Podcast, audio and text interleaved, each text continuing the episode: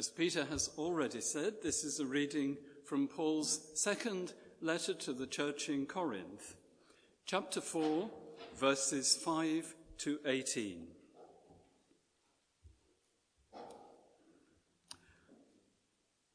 For what we preach is not ourselves, but Jesus Christ as Lord, and ourselves as your servants for Jesus' sake.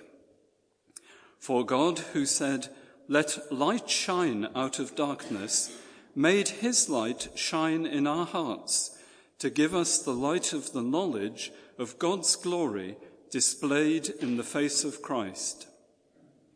But we have this treasure in jars of clay to show that this all surpassing power is from God and not from us. We are hard pressed on every side, but not crushed, perplexed, but not in despair, persecuted, but not abandoned, struck down, but not destroyed. We always carry around in our body the death of Jesus so that the life of Jesus may also be revealed in our body. For we who are alive are always being given over to death for Jesus' sake, so that his life may also be revealed in our mortal body. So then, death is at work in us, but life is at work in you. It is written, I believed, therefore I have spoken. Since we have that same spirit of faith, we also believe and therefore speak, because we know that the one who raised the Lord Jesus from the dead will also raise us with Jesus and present us with you to himself. All this is for your benefit, so that the grace that is reaching more and more people may cause thanksgiving to overflow to the glory of God. Therefore, we do not lose heart. Though outwardly we are wasting away, yet inwardly we are being renewed day by day. For our light and momentary troubles are achieving for us an eternal glory that far outweighs them all. So we fix our eyes on not what is seen, but on what is unseen since what is seen is temporary, but what is unseen is eternal. This is the word of the Lord.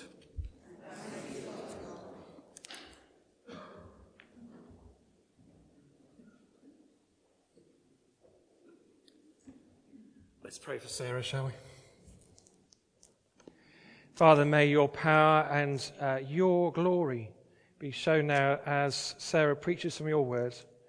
And may, we, may she know your peace and all of us uh, your wisdom as your word is worked out in our lives. In Jesus' name, amen. Thanks. Morning again. Um, it was strange. I felt myself gravitating towards the piano instead of over here. Strange being up here, but it's uh, good to talk to you all. Um, now, I don't want you to worry, those of you who were here on Thursday. I'm not going to be doing a Nepali sermon, which is like two hours long. Don't worry, I won't speak for that long.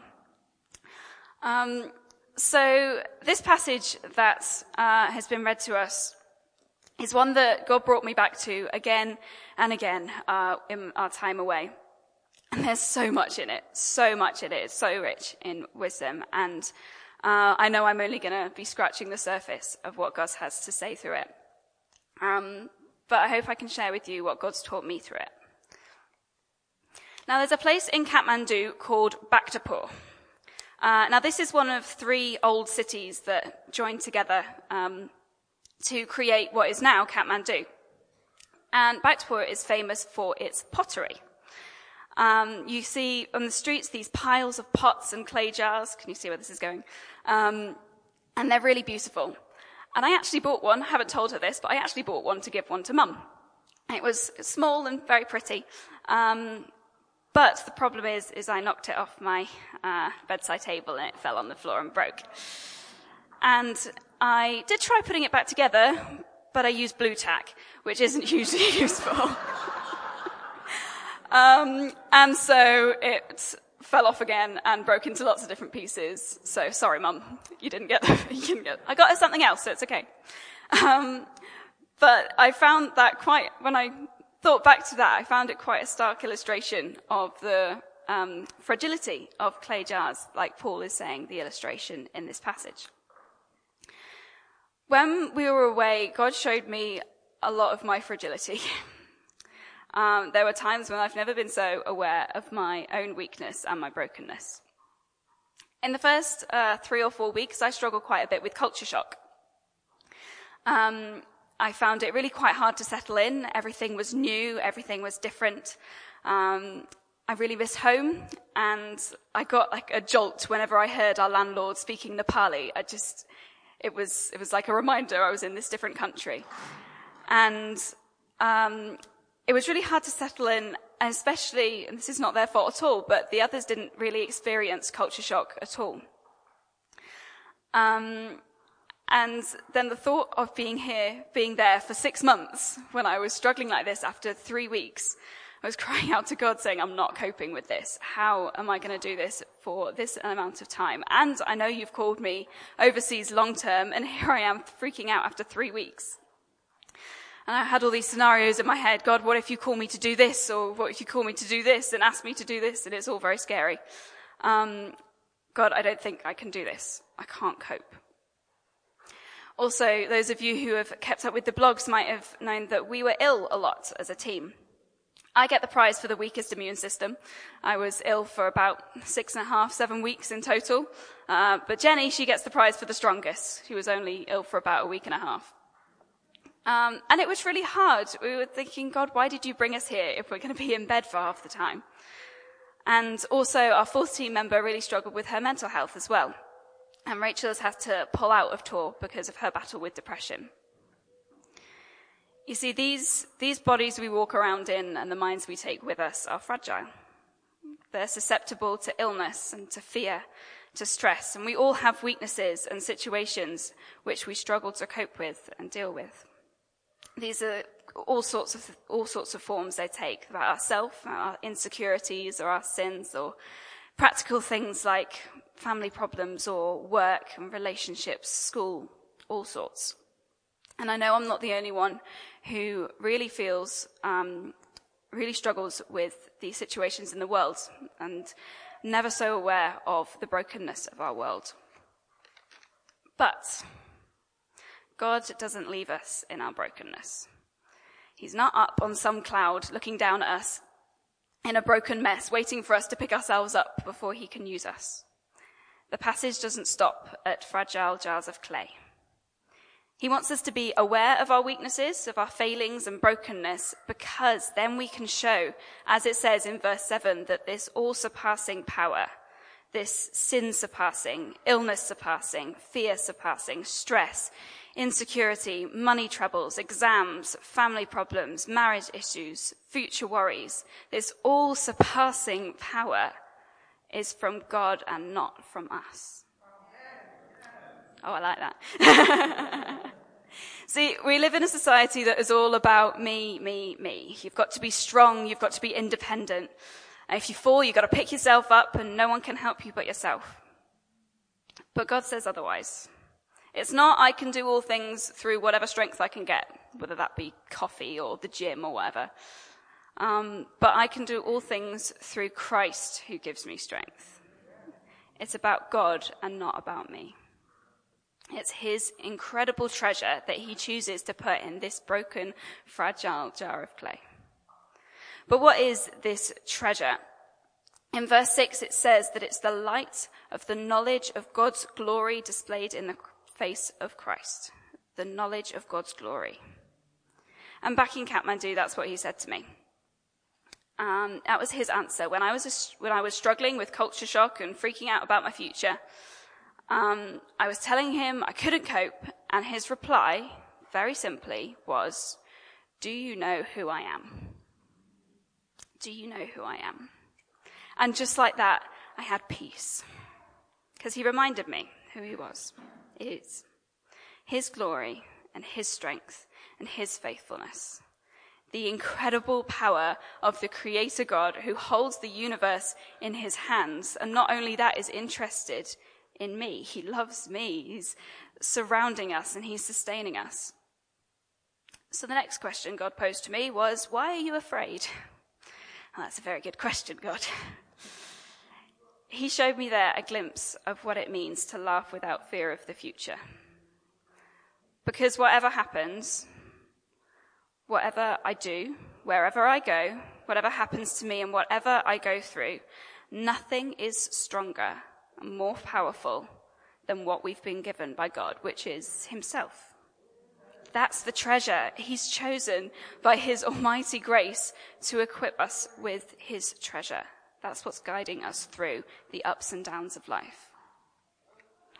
Now, I know that there are many people in this congregation today who have been through a lot. And I know there are many who are going through a lot. But I want to read you these couple of verses to say, say what Paul says it means to have this treasure. Says, We are hard pressed on every side, but we are not crushed. We are perplexed, but we're not in despair. We're persecuted, but we're not abandoned. We're struck down, but we're not destroyed. I'm going to read that again because I love it. We are hard pressed on every side, but we're not crushed. We're perplexed, but we're not in despair. We're persecuted, but not abandoned. We're struck down, but not destroyed. You know, something I love about the Bible is that it doesn't pretend. It's very real. It doesn't say that life is going to be perfect and great all the time when you give it to Jesus. Quite the opposite, actually. One of Jesus' less talked about promises is that in this world you will have trouble. And, but again, with Jesus, it doesn't stop there. He says, but don't be afraid because I have overcome the world. Now, when Paul is writing this, um, he's experienced a lot of persecution. He's been heavily persecuted. He knows what it is to face real trouble. And he is constantly um, faced with the threat of being put to death for his faith. And here he's being real. He's saying, yeah, we are hard pressed. We're overwhelmed and we're confused. We don't know what's going on. We're being persecuted and we're being struck down. And that's okay.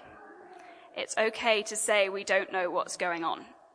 That things are really hard. He doesn't deny that and pretend that everything's great. But again, he doesn't stay there. He claims God's hope. He is certain of God's truth. And he doesn't waver from the knowledge of this treasure that is in him and what it means for him. He acknowledges the fact of the human condition, like it says in verse 10 that we carry around the death of Jesus in our bodies. But because of the life and the resurrection of Jesus, we're not crushed. We're not in despair. We're never abandoned and we're never destroyed. And verse 14, it says, it shows the extent of this. He says that even if he's put to death and he does die, we'll be raised with Jesus and he'll be with him forever. So even if it gets to that point, we don't lose heart. This passage is full of supposed paradoxes. On one side, we have the darkness and the difficulty, the hardship, what's described in verse 18 as what is seen. But on the other side, we have the light and the life and the strength, the treasure, what is unseen.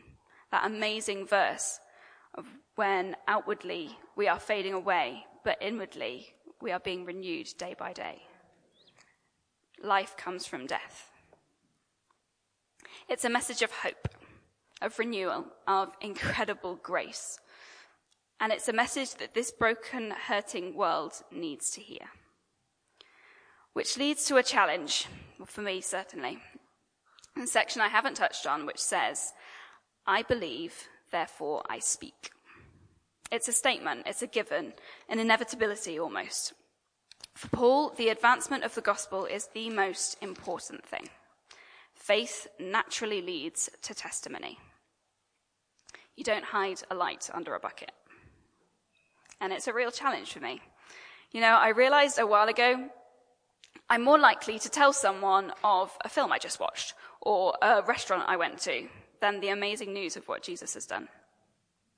And I was thinking, why is that? Why is that that I recommend these things?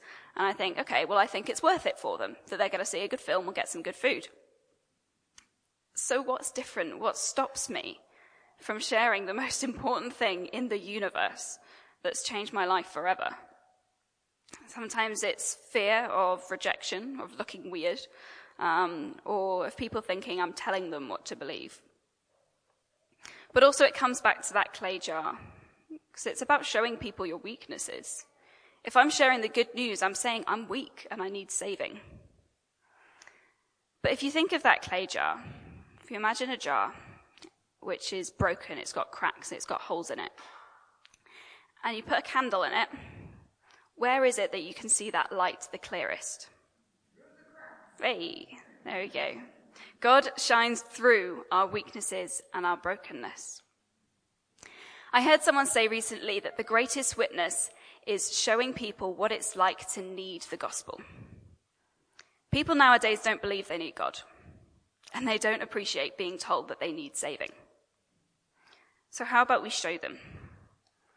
God says his power is made perfect in weakness. So let's testify to the full extent of God's power by being real about our weaknesses and what God's done through them. And yeah, it's scary because you've got to be vulnerable with people.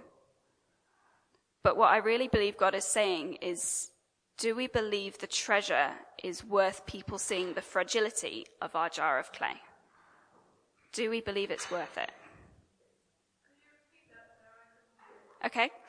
Uh, do we believe that the treasure is worth people seeing the fragility of our jar of clay? Do we believe it's worth it to show our weaknesses and uncertainty? It comes from a place of humility and a place of understanding the almighty grace of God. But I want to encourage you because, yeah, despite the jar of clay, the weaknesses, the brokenness that we all have, God values you. He values you individually. He can use you and he wants to use you. You have something to offer. He's gifted you to further his kingdom. Isn't that incredible? Despite all of this, that grace that he loves you, he wants to use you, and he will use you despite everything. We're going to have a response time. Um, I've got a box. Would you be able to bring it up? Is that right? Um, I really hope there's enough, and I'm not sure there will be. But I've got a box of pieces of broken flower pot. Do you want to just shove it down here? Yeah, thanks. um, and Dad and the band are going to sing a song.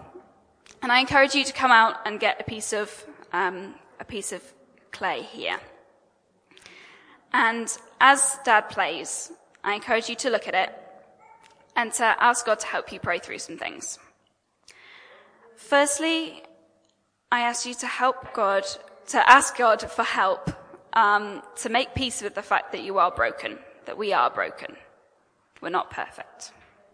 And thank God for the amazing grace in saving us and wanting to use us that we have this treasure, the glory of God Himself, with us and in us and working through us. And also, I encourage you to pray for situations that seem hopeless, that need reminding of the truth of God's hope, that we're not destroyed and we're not in despair and we're never abandoned. And then I encourage you to ask where He can use you, in spite of and because of your weaknesses what situation, what person needs to hear that truth and hope. I'm going to pray for us before we do this. Father God, I thank you for this passage that is so encouraging and challenging. God, I thank you that you choose to use us. You choose to, um, to inhabit us despite us being broken. Lord, I thank you that nothing is beyond your reach that through our weaknesses you are strong, and that our weaknesses are an amazing testament to what you've done. Father God, I pray that your um, truth about your grace and your encouragement would just seep into our hearts, Lord. Thank you that there is always hope and that you can use us in the scary situations, in the difficult situations, that you use us to be your light. Thank you, Jesus. In your name we pray. Amen.